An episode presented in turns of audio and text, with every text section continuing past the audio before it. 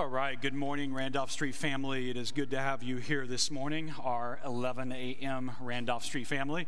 Thank you for those of, uh, those of you joining us online this morning. We are glad you have chosen to join us likewise. Before I say anything, before we get into announcements, before I read, you are here this morning for one purpose, all right? You probably had a busy morning, a lot of things going on in life, you're inundated with information and news and whatever else, you are here this morning to worship.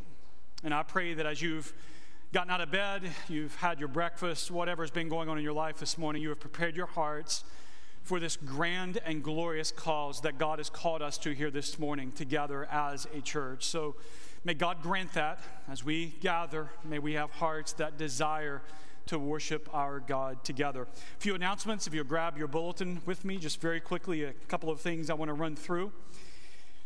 We have our Unity of the Bible seminar this evening. It starts at 7 p.m. Uh, I'm teaching through uh, this particular class this evening. I'm walking through some of the Old Testament covenants. That begins at 7. We'll go to about 8, 8 p.m. We would love to have you join us. Uh, these, this has been a three or four part series thus far. I think you can still find those online, but uh, we would love to have you join us this evening at 7 o'clock. Please note the announcement about the poinsettias. We do this yearly. Uh, and we often struggle because we're all last minute responders, right? So if you could get your information in soon about the poinsettias, uh, we would love to have your participation in that. This Wednesday evening, 7 o'clock, Pastor Tim will be doing a ministry update. I really encourage you to join uh, our online opportunities for this, these uh, ministry updates. He'll be interviewing uh, Jared Belcher, who's a pastor at First Baptist Church of Williamson, West Virginia. Jared is one of our partner pastors. I had the opportunity of preaching conference last weekend with Jared. He is a wonderful brother doing a good work in a very difficult place. Pastor Tim will be interviewing him. Uh, that will be live on Wednesday evening at 7 o'clock. Note the baptism membership class. Your prayer guide is located on the back table. You'll also receive that tomorrow morning via email. Uh, that uh, prayer guide will focus these next couple of months on introducing you to and praying for our elders and deacons. So I'd really encourage you to grab that as you have opportunity. There will be a student ministry Bible study beginning not this week, but the, uh, the following week. Uh, we'll get information about that out uh, via the email this coming week and to all of our uh, teen moms and dads that are out there. Okay, with all that said, uh, let me turn our attention now to Psalm 86. Let us hear the word of God as we prepare to worship this morning. Incline your ear, O Lord, and answer me, for I am poor and needy. Preserve my life, for I am godly. Save your servant who trusts in you. You are my God. Be gracious to me, O Lord, for to you do I cry all the day. Gladden the soul of your servant, for to you, O Lord, do I lift up my soul. For you, O Lord, are good, forgiving, abounding in steadfast love to all who call upon you. Give ear, O Lord, to my prayer. Listen to my plea for grace. In the day of my trouble, I call upon you, for you answer me. There is none like you among the gods, O Lord, nor are there any works like yours. All the nations you have made shall come and worship before you, O Lord, and shall glorify your name. For you are great and do wondrous things. You alone are God. That's a good text to settle into our hearts as we prepare to worship this God this morning. Let's take a few moments and quietly prepare our hearts for worship.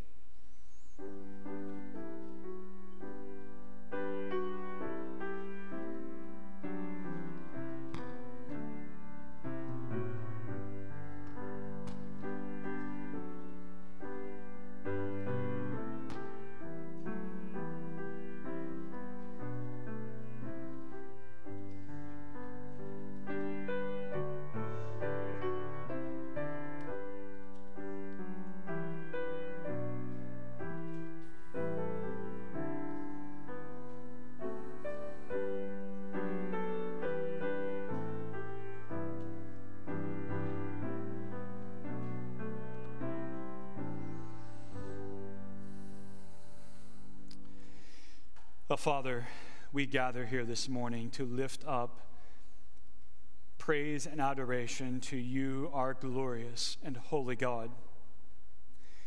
Let the thoughts of the psalmist stir our hearts this morning. Let us affirm with him that there is no one like you among the gods, O Lord. No one does works like yours. Help us, as the psalmist calls all the nations this morning, to come before you and to worship and to glorify your name. Let us set our minds up on you this day, O God, for you are great and you do wondrous things. Let every person in this room affirm the truth of Psalm 88, verse 10 You alone are God. May that settle in us this morning. Remind us that we are called today as your creatures and those, those whom you have redeemed. We are called today to bring before you adoration and sacrifices of praise. May that be our heart. I pray for those joining us online this morning, those who continue to walk through difficult seasons. Lord, that you, in spite of our distance apart, that you would minister to them, strengthen their hearts, build them up in this most holy faith. Thank you, Father, for this privilege. Bless now as your people gather to worship you, our God. In Jesus' name we pray. Amen. At this time in the service, I invite you as a church family to join with the church throughout the ages and around the world in confessing our faith together. Our confession this morning is from the Baptist Catechism, questions 59 and 60. Question 59 Which is the third commandment?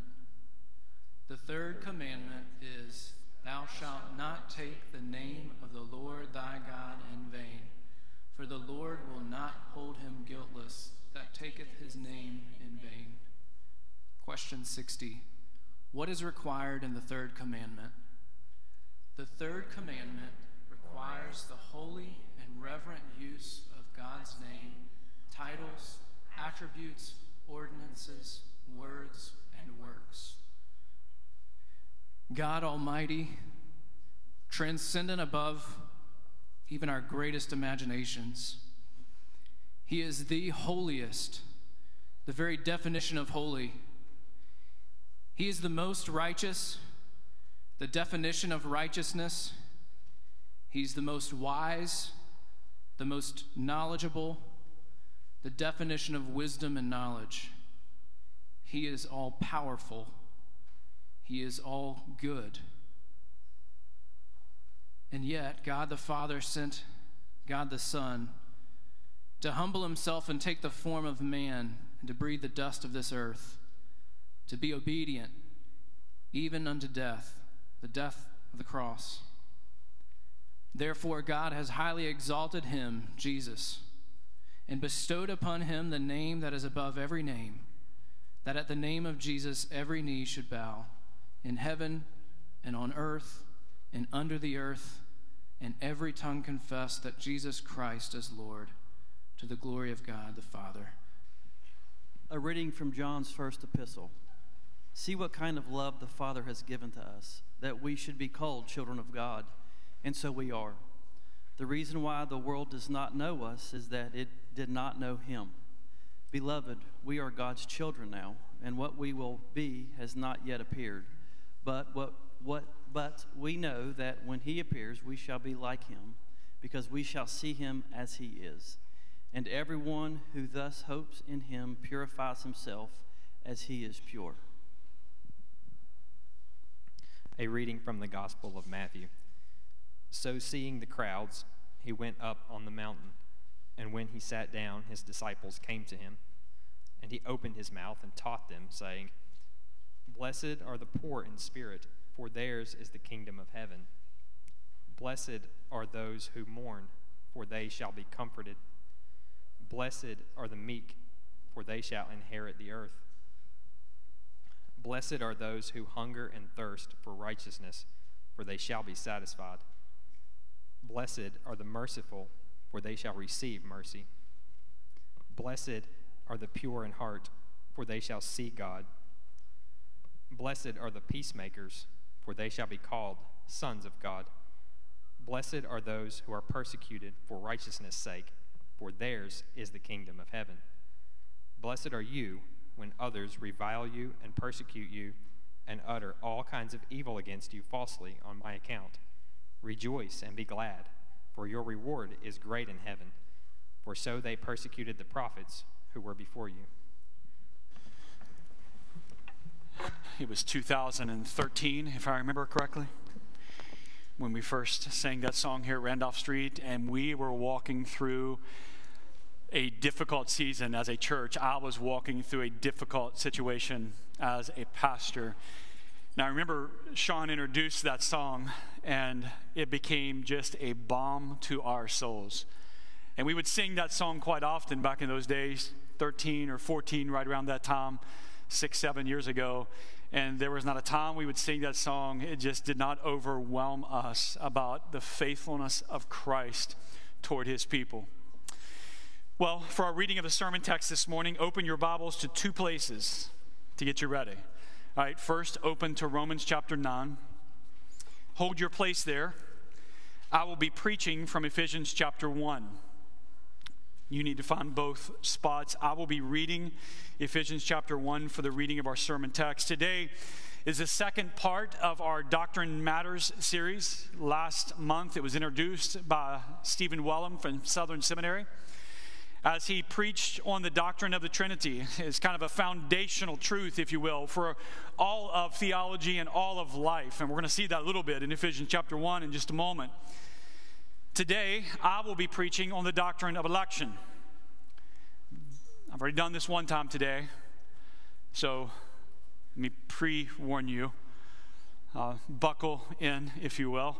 Pastor Tim will be preaching our December Doctrine Matters sermon, and that will be on the doctrine of hell. So, right between Thanksgiving and Christmas in 2020, we thought it might be appropriate just to give you the doctrine of hell, right? maybe that's best. But it's election week, so I thought I would preach on the doctrine of election. Two very, very different things. We'll get there. Ephesians chapter 1, beginning at verse number 3, we will only read through verse number 6. Blessed be the God and Father of our Lord Jesus Christ who has blessed us in Christ with every spiritual blessing in the heavenly places, even as he chose us in him before the foundation of the world. We should be holy, blameless before him. In love, he predestined us for adoption as sons through Jesus Christ, according to the purpose of his will, to the praise of his glorious grace, with which he has blessed us in the beloved. Join with me. Let us pray together.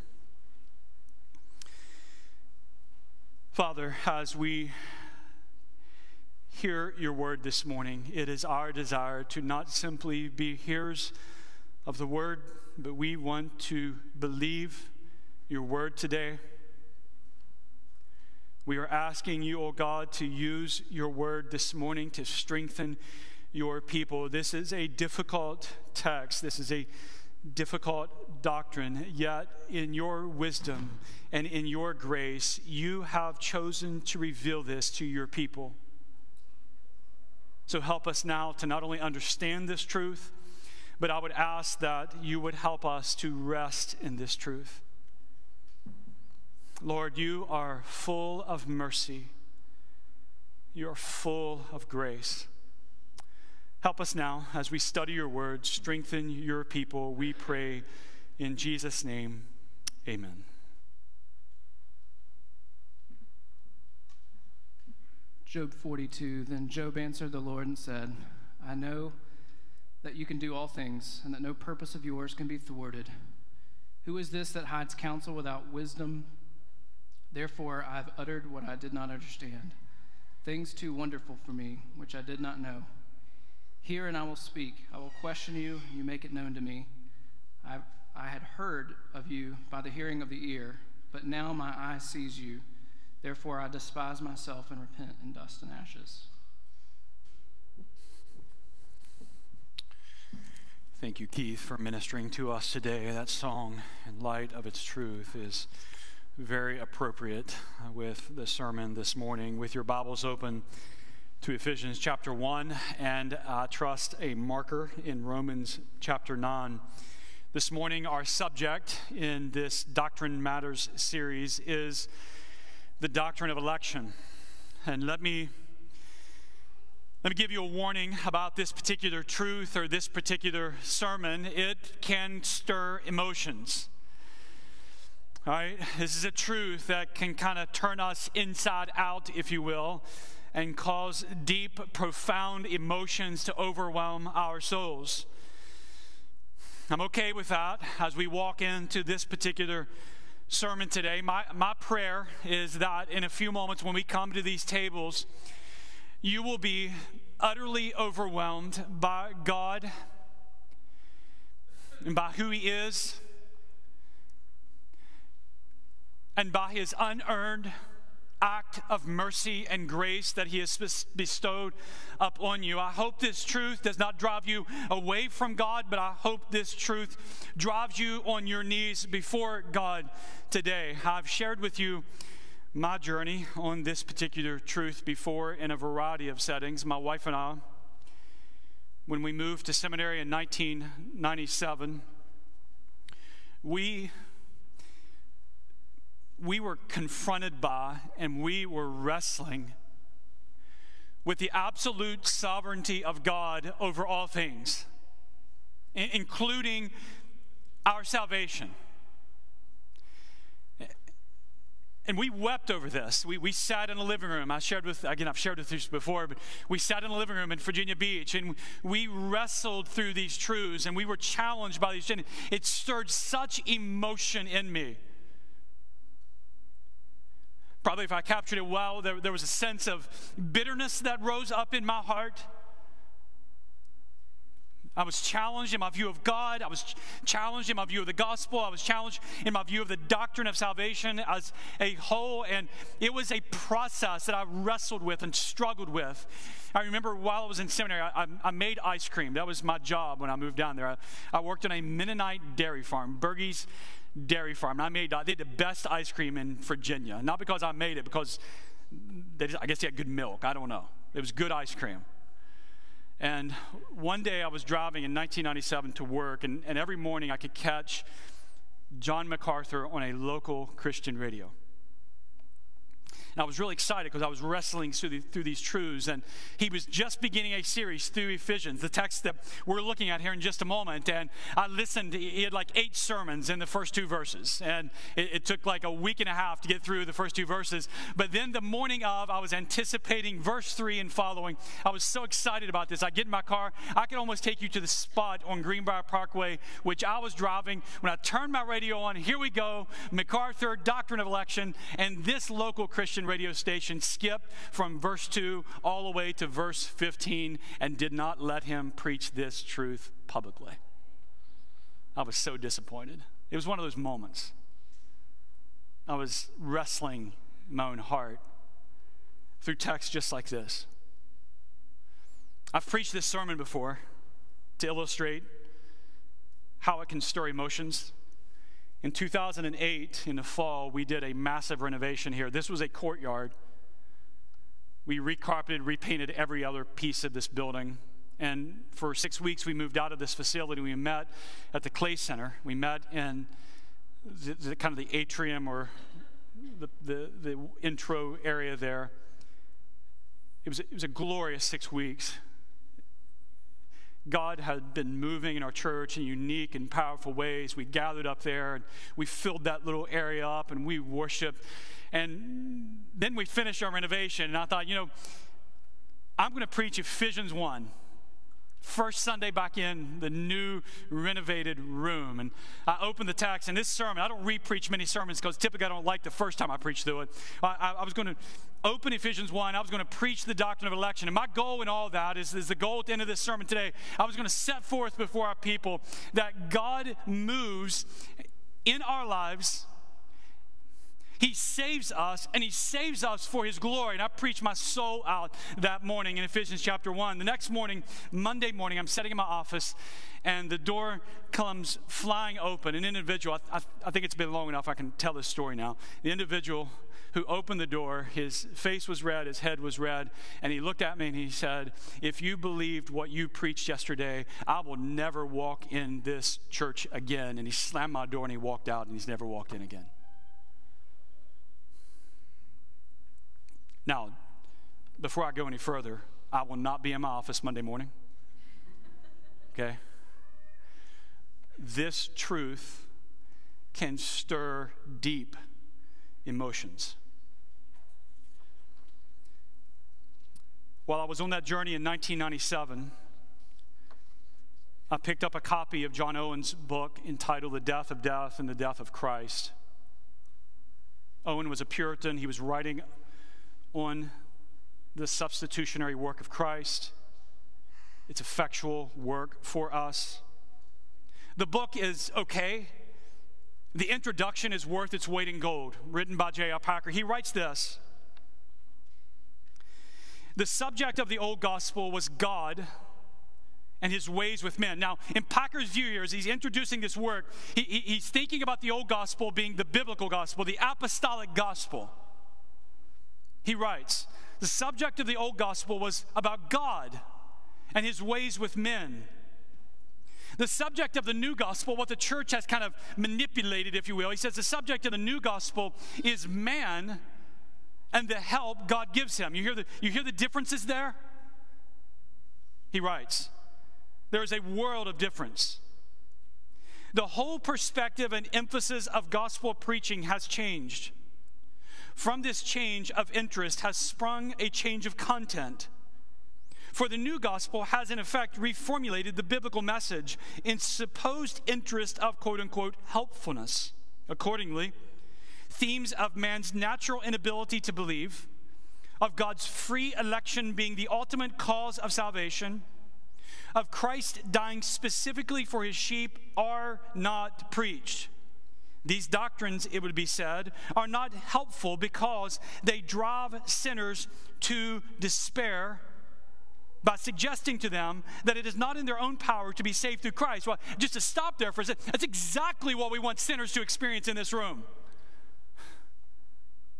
We want the gospel to be preached so freely, and that includes the doctrine of election. We want it to be preached so freely that sinners and even Christians, in and of ourselves, we are brought to despair. He continues. However, this may be, the result of these omissions is that part of the biblical gospel is now preached as if it were the whole of the gospel. And this is pa- classic Packer. A half truth masquerading as a whole truth becomes a complete untruth. Thus, we appeal to men as if they all had the ability to receive Christ at any time. Let me stop a second before I read these next couple. See if this is your experience of the gospel. We appeal to men as if they have the ability, in and of themselves, to receive Christ at any time. We speak of his redeeming work as if he had done no more by dying than to make it possible for us to save ourselves. We speak of God's love as if it were no more than general, a general willingness to receive any who will turn and trust. And we depict the Father and the Son not as sovereignly active in drawing sinners to themselves, but as waiting in quiet impotence at the door of our hearts for us to let them in. That is the contemporary gospel, and that is a false gospel. Packer got it in that first sentence. The subject of the old gospel, the biblical gospel, and you're going to see it in our text this morning, is that of God and his ways with men, not of man and the help that God gives him. The gospel is about God, and the gospel is for the glory of God. And that must settle into our hearts and shape our lives.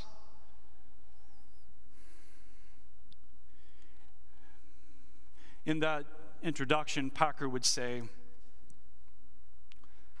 I remember this when I read it the first time. Some say, I owe my election to my faith. While others rightly say, I owe my faith to my election. You hear that? That's what Luke ascribes for us. We, have been re- reading through the missionary journeys, right? We've been talking about how the gospel spread throughout Asia and Europe. We're right in the middle of the gospel spreading out of Jerusalem and Antioch, and thousands coming to Christ. Right in the middle of all of that narrative, Luke gives for us a theological commentary. He wants you, the reader, to understand how so many Gentiles are believing in Jesus. He wants you to understand what's happening behind all of that. And here's what he says Acts chapter 13, verse verse number 48. When the Gentiles heard this, they began rejoicing and glorifying the word of the Lord. There it is. The Gentiles heard the preaching of the gospel. As soon as they heard it, they began rejoicing and glorifying the Lord.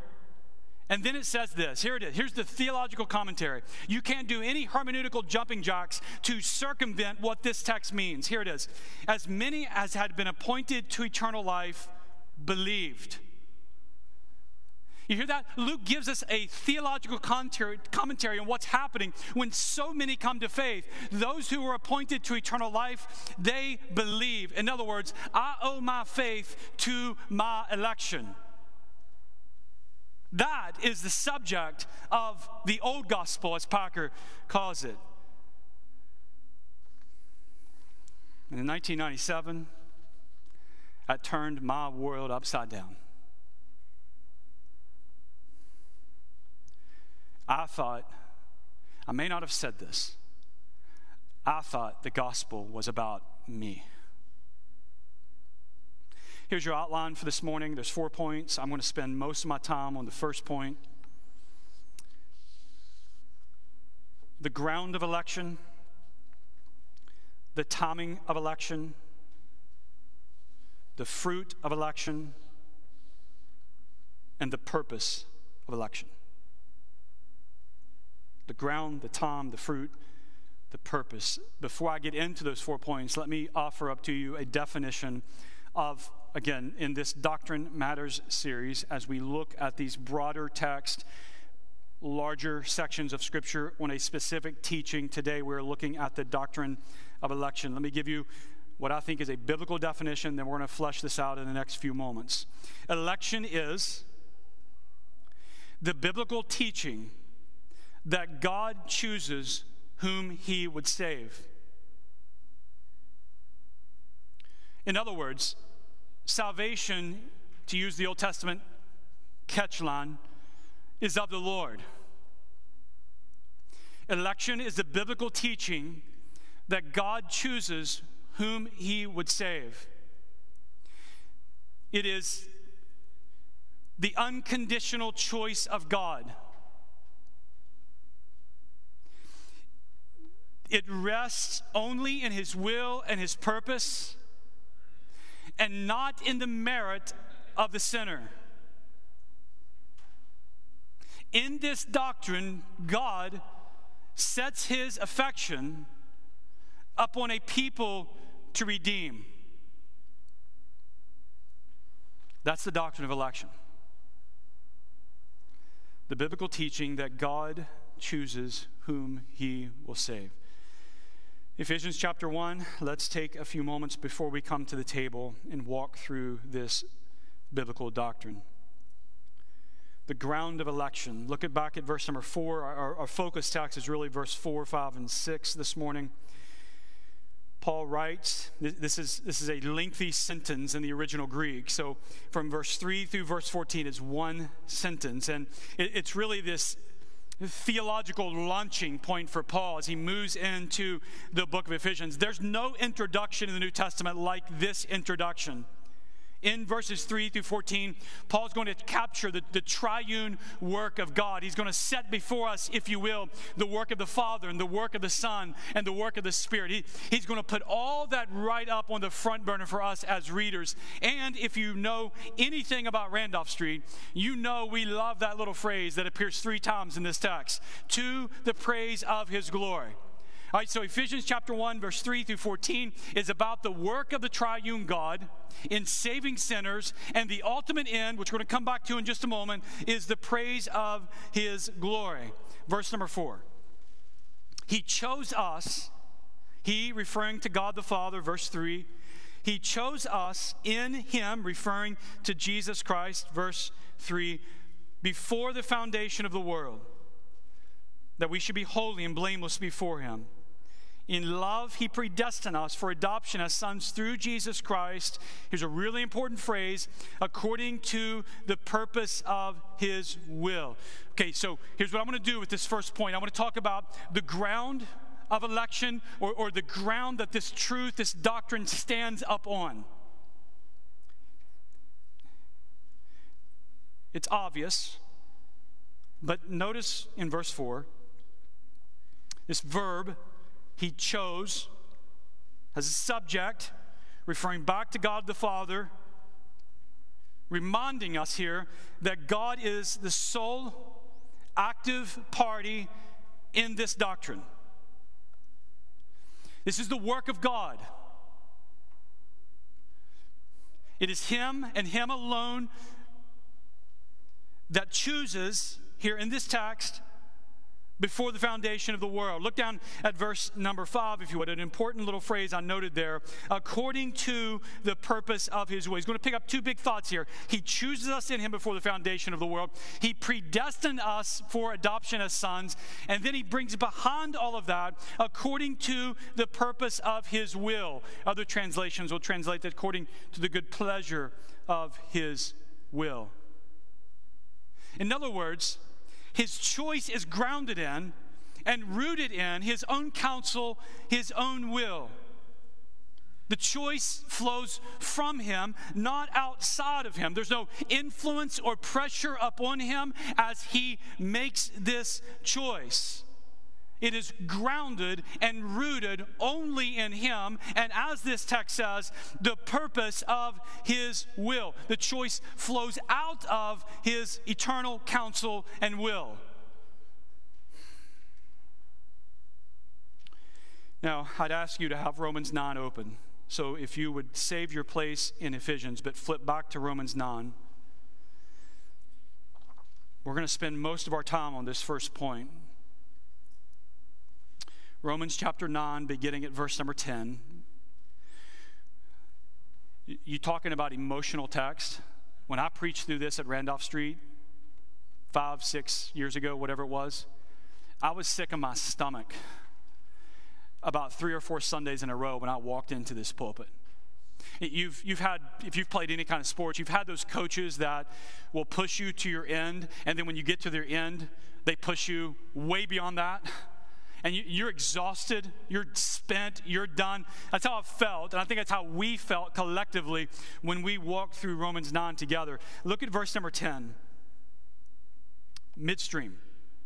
Not only this, but when Rebekah had also conceived by one man, even by our father Isaac, parentheses, for the children not yet being born, this is important, nor having done any evil or good, that the purpose of God according to election might stand, not of works, but of him who calls. Crucially important parentheses. It was said to her, The older, to Rebekah, the older shall serve the younger. As it is written, Jacob I have loved, but Esau I have hated. And now a question arises that Paul wants to address. What shall we say then? Is there unrighteousness with God? Well, let me stop a second. You have, you have to admit that Paul did not duck hard issues, did he? I mean, I mean, Paul steps right into this deep mystery of the doctrine of election. And not only does Paul not dodge issues, Paul doesn't dodge hard questions because what flows out of verse 11 and 13, the children are not even born yet. They've done no good, no evil. Verse 13, Jacob I have loved, Esau I've hated. The obvious question that flows out of those two statements is this Is God unrighteous? He chooses before they were born. He loves Jacob, but he hates Esau. So the question is that, that will arise in any reader of this text, it should arise in our hearts. Does that make God unrighteous? Well, look at verse 15. Paul responds to this question, eh, nothing like the teacher who asks the question then answers it, right? He says to Moses, and then he quotes Exodus 33 I will have mercy on whomever I will have mercy. I will have compassion on whomever I will have compassion. So it is not of him who wills, nor of him who runs, but of God who shows mercy. It's interesting because when you read this, you think there's going to be a different answer come from Paul. I mean, really, his answer seems to be a restatement of the problem. If the perceived problem is that salvation is dependent upon God, notice Paul's answer salvation depends upon God. You would almost expect Paul to offer up a softer answer. And I think that's what happens often in churches when it comes to this particular doctrine. We think maybe that we know better than God, so we offer up soft answers. You've heard numerous preachers say this soft truth makes what? Hard hearts. Hard truth makes what? Soft hearts. The truth that Paul presents in this text is this God determines who receives mercy. That, that's the astounding reality here. God determines who receives mercy. I will have mercy on whomever I will have mercy. I will have compassion. This is, this is God speaking. I will have compassion on whomever I will have compassion. All deserve wrath, all deserve judgment, but God chooses who will receive mercy. Verse 16 kind of restates verse 11. Human effort is not the basis by which grace and mercy are received. God's electing act is rooted only in God and His counsel and His will and His purpose. We may think God owes us something. I, guess what we wrestle with. I know for me personally, in 1997, I, think that was probably behind my wrestling, if you will, thinking God owes me something. That just, I think it's a natural reality of being born in the likeness of my earthly father, Adam. I think God owes me something. And in some sense, God does owe me something. Now, hear what I say here. What God owes me is wrath for my disobedience, but He resolves that in Christ. What God doesn't owe me, and what is explicit in this text, is mercy. He chooses to show mercy. Look at verse 17 the scripture says to Pharaoh, now he's going to Exodus 9. For this very purpose I have raised you up, that I may show you my power, that my name may be declared in all the earth. Therefore, and here we go again, he has mercy on whom he wills, and whom he wills, he hardens. You will say to me then, here's the next question why does he find fault then? Who has resisted his will? Right? He, so, so he offers his up. He has mercy on whom he wills, and he hardens whom he wills. So the natural response to that kind of statement is Is God fair? How can he find fault? I mean, what stunning truth for us this morning. This, is, this isn't hidden truth, it's, it's plain in the scriptures, it's, it's right up front for us. God has mercy on whom he wills, and whom he wills, he hardens. God actively grants mercy to some. That's the doctrine of election. And he actively withholds mercy from others. That is what it means when he says, Whom he wills, he hardens. R.C. Sproul, and only the way R.C. Sproul can do things, he helps us understand this little phrase. He writes about God hardening sinners. God passes over and leaves them to their own devices. He does not intrude, but instead leaves them to walk in their own path of destruction. God does not have to create any more evil in anyone's heart. All he has to do is remove his restraints from it. But, but, but hear this, and this goes back to the, to the ground of election. It is God's will. It is God's counsel. It is God's purpose. He is the active and sole agent in the doctrine of election. He sets his mercy up on whomever he wills. That is the clear, irrefutable teaching of Revelation, or excuse me, Romans chapter 9. Look down at verse number 20, if you would.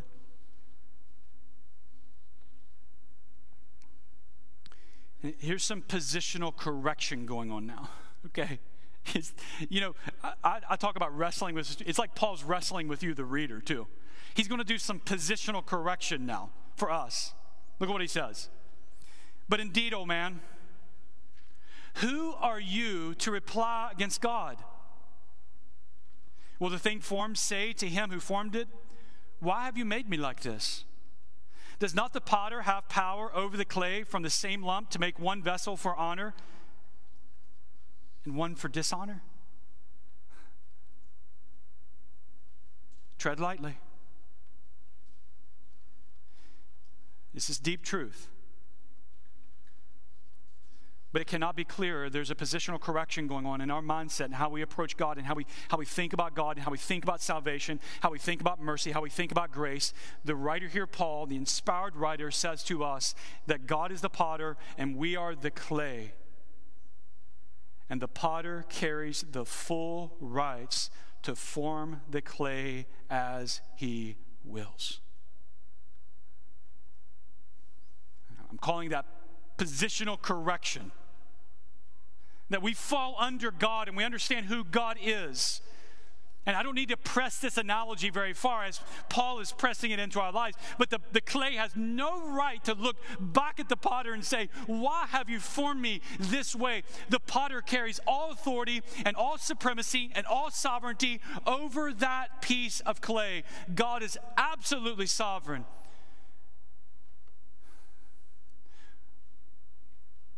Over whom he grants mercy to.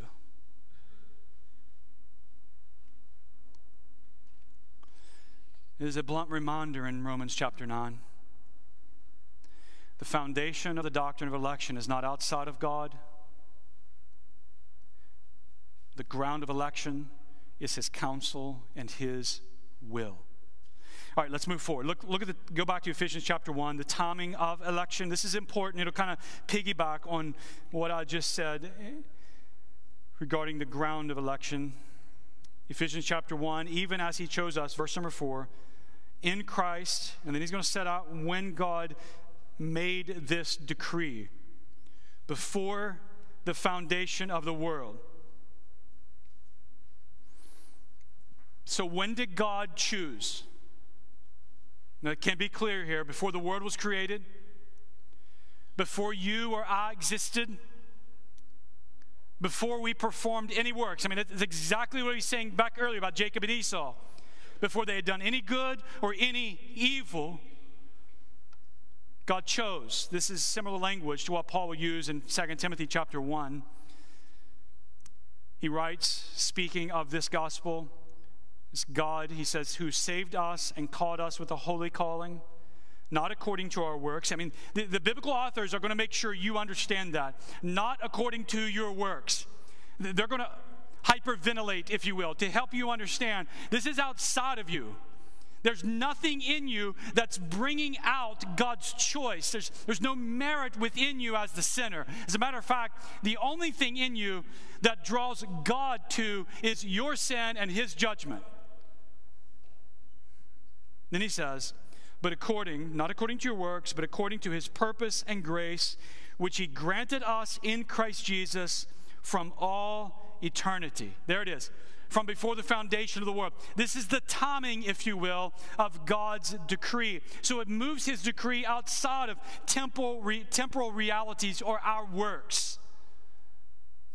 It moves us outside of that from before the creation of the world.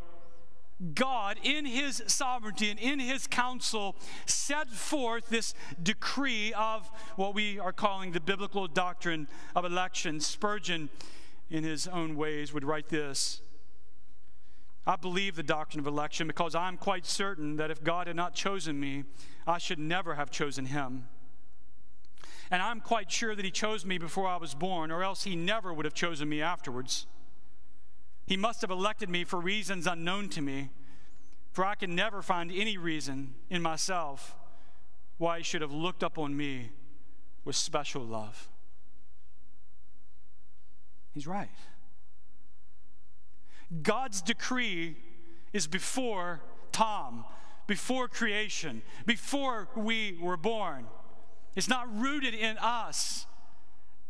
It's not drawn out by who we are, what we might merit. And as Spurgeon said here, I'm quite sure that he chose me before I was born, or else he would never have chosen me after I was born.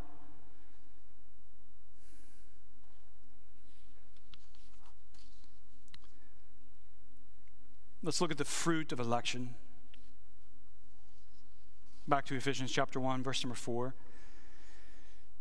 chose us in him from before the foundation of the world. And then here's, here's a purpose clause that we should be holy and blameless before him in love. And then he comes right back to this. He predestined us, same idea here. He predestined us for adoption as sons through Jesus Christ. So, so Paul here is going to identify two realities, two, two fruits, if you will, of this eternal decree of God to save and to demonstrate and to show mercy and compassion. First, that we would be holy and blameless before Him.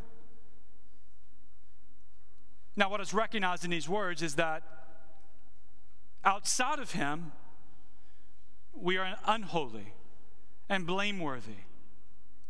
But those whom God sets his affection up on receive all the benefits of salvation. You don't have to turn to this, but Romans chapter 8 kind of kind of brings this home to us. Verse 29 and 30. For whom he foreknew, let me bring some clarity to this little word, foreknew. Those whom God had set his covenant, loyalty, and affection up on before Tom. That's what that means. Those whom God had set his affection upon. This, this foreknowledge is not pointing to the tunnels of time where God looks at you and sees you respond, and then he out of that chooses you. We've cleared that up. But listen to what he says now Romans chapter 8. For whom he foreknew, he also predestined to be conformed to the image of his son and those whom he predestined, he also called. Those whom he called, he also justified. And those whom he justified, he also glorified. In other words, those whom God set his covenant love up on,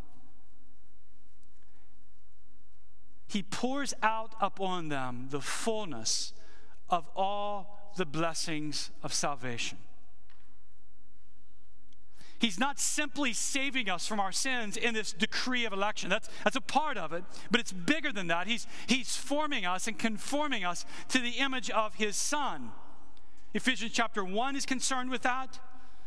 Romans chapter 8 is concerned with that. God's purpose in election is to form us more and more into the image of His Son. For those of you walking through difficult times, and, and right now, our church is experiencing so many different families are walking through just horrific seasons of life, hard seasons. One of the glories of this truth is that God in eternity past, if you're a believer in Christ here this morning, God in eternity past decreed that He would conform you to the image of His Son. And now everything that happens in your life, everything, you heard this in the song Keith was singing just a moment ago. Everything that is happening in your life, God is working that decree out as He forms and conforms you to the image of Christ. My brothers, that's a way to live, to embrace that truth. It's not only that, though. Look at verse number five. He predestined us for adoption as sons through Jesus Christ. So, so there's this positional reality, this practical reality. He, he's, he's forming in us holiness, conformity to Christ, but there's this loving, familial, relational side of election also. He's predestined us for adoption as sons and daughters. This is what J.I. Packer calls the highest privilege of the gospel to be called sons and daughters of God. And this is what God decreed for us. If you're a parent or a teacher, coach, and you're investing in the life of a young person, it's one thing to hold them at a distance. And it's helpful to hold them at a distance and teach them and instruct them to disciple them, to mentor them. And God's doing that for us. Grounded in this decree of election, God is doing that for us. He's, he's shaping us, He's forming us more like Christ. But it's bigger than that.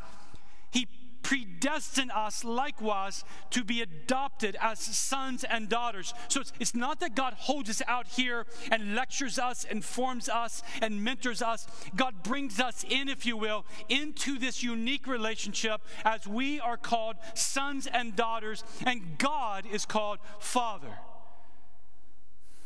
That's why Packer says this is the highest privilege of the daughter of, of, of, the gospel. I wake up and I can say I'm a son or I'm a daughter of God. Formerly, I was a child of wrath. I was a son of disobedience. But now, because of God's eternal decree, I am adopted into his family. It is the highest privilege of the gospel. This is my father, and it is grounded in his decree the doctrine of election.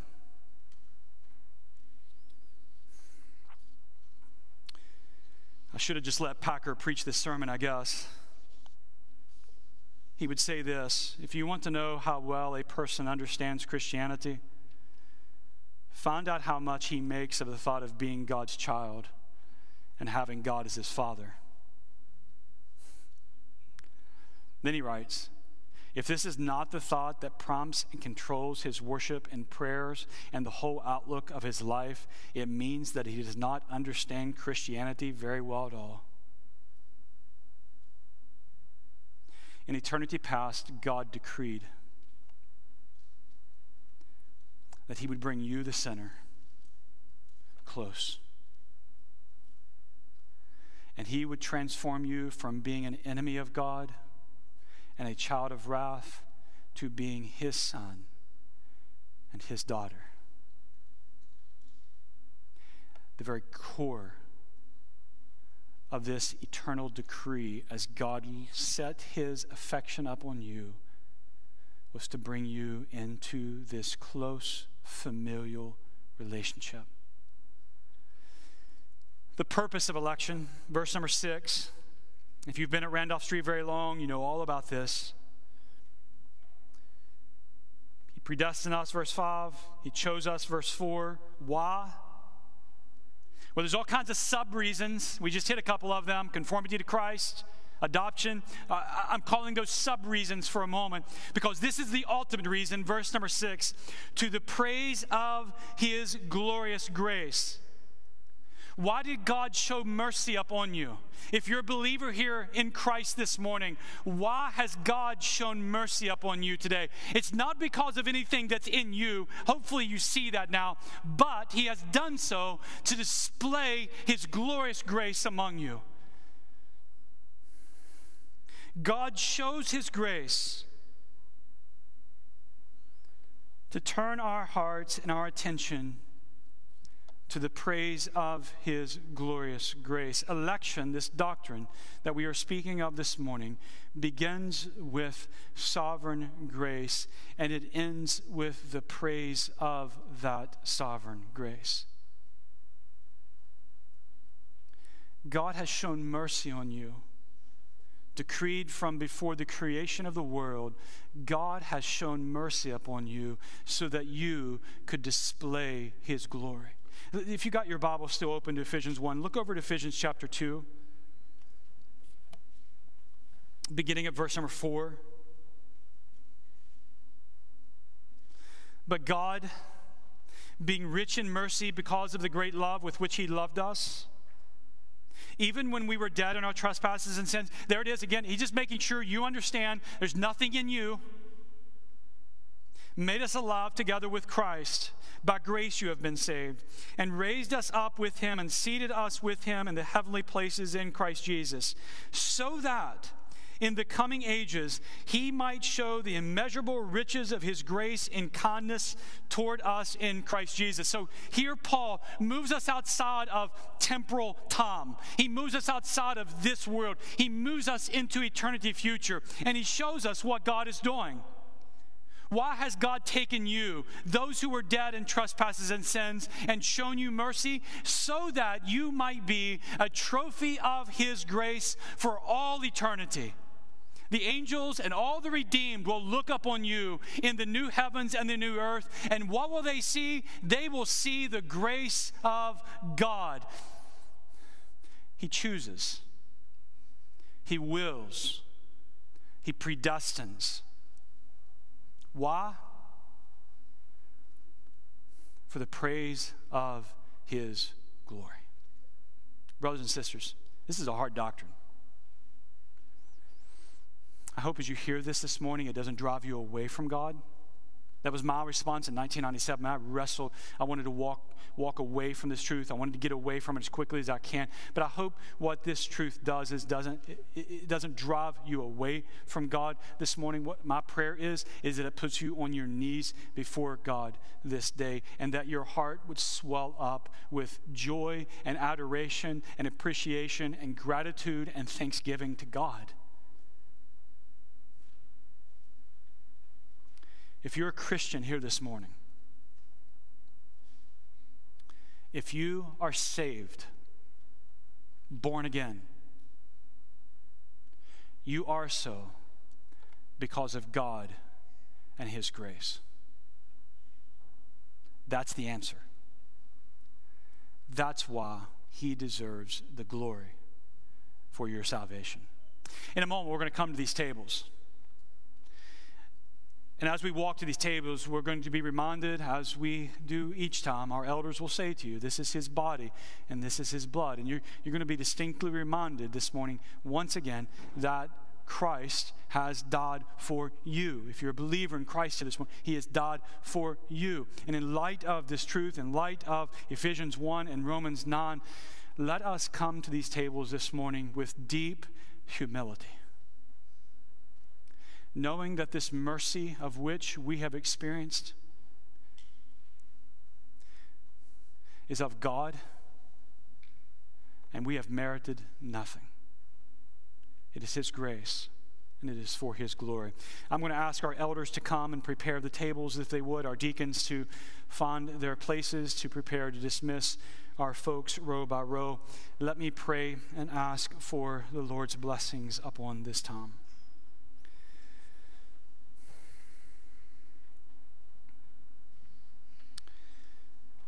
Well, Father, as we now prepare to walk to these tables, I would pray that we do so with hearts that have been deeply affected by your grace and your mercy. Hearts full of gratitude and thanksgiving because you, in your eternal decree, have chosen to display your mercy and grace in our lives. Let that truth settle in our hearts and in our souls. For those who love Christ, may that truth prepare our hearts to live lives for the glory of you, our God. Thank you for these tables and what they represent. Help us to be mindful. The cup, the bread. Let us renew our faith in Christ as we walk to these tables and receive these elements. And as always, may you be glorified in your people as we partake. We pray this in Jesus' name and amen. Well, in 1997, I wrestled and struggled. If you find yourself wrestling and struggling through this truth of Scripture, we would love to have an opportunity to sit down and talk with you, to read the Scriptures with you. Many have asked over the last 20 years. What, what book do you, should I read? And there's all kinds of good books. But my reply is always the same read the scriptures. Just bury yourself in the scriptures. Look out over the next three and five years. Ask God to show himself to you, and he will be faithful to that end through the scriptures. We are here, always available for you. Call us, text us, email us. We would love to set, talk with you, and to help you to the best of our abilities. Well, maybe appropriately so, we turn our attention to Revelation chapter 21 this morning as this last word of God to us today. Then I saw a new heaven and a new earth, for the first heaven and the first earth had passed away, and the sea was no more. And I saw the holy city, New Jerusalem, coming down out of heaven from God, prepared as a bride adorned for her husband. And I heard a loud voice from the throne saying, Behold, the dwelling place of God is with man. He will dwell with them, and they will be his people, and God himself will be with them as their God. He will wipe away every tear from their eyes, and death shall be no more. Neither shall there be mourning nor crying, nor pain anymore, for the former things have passed away. And the people of God reply, Amen.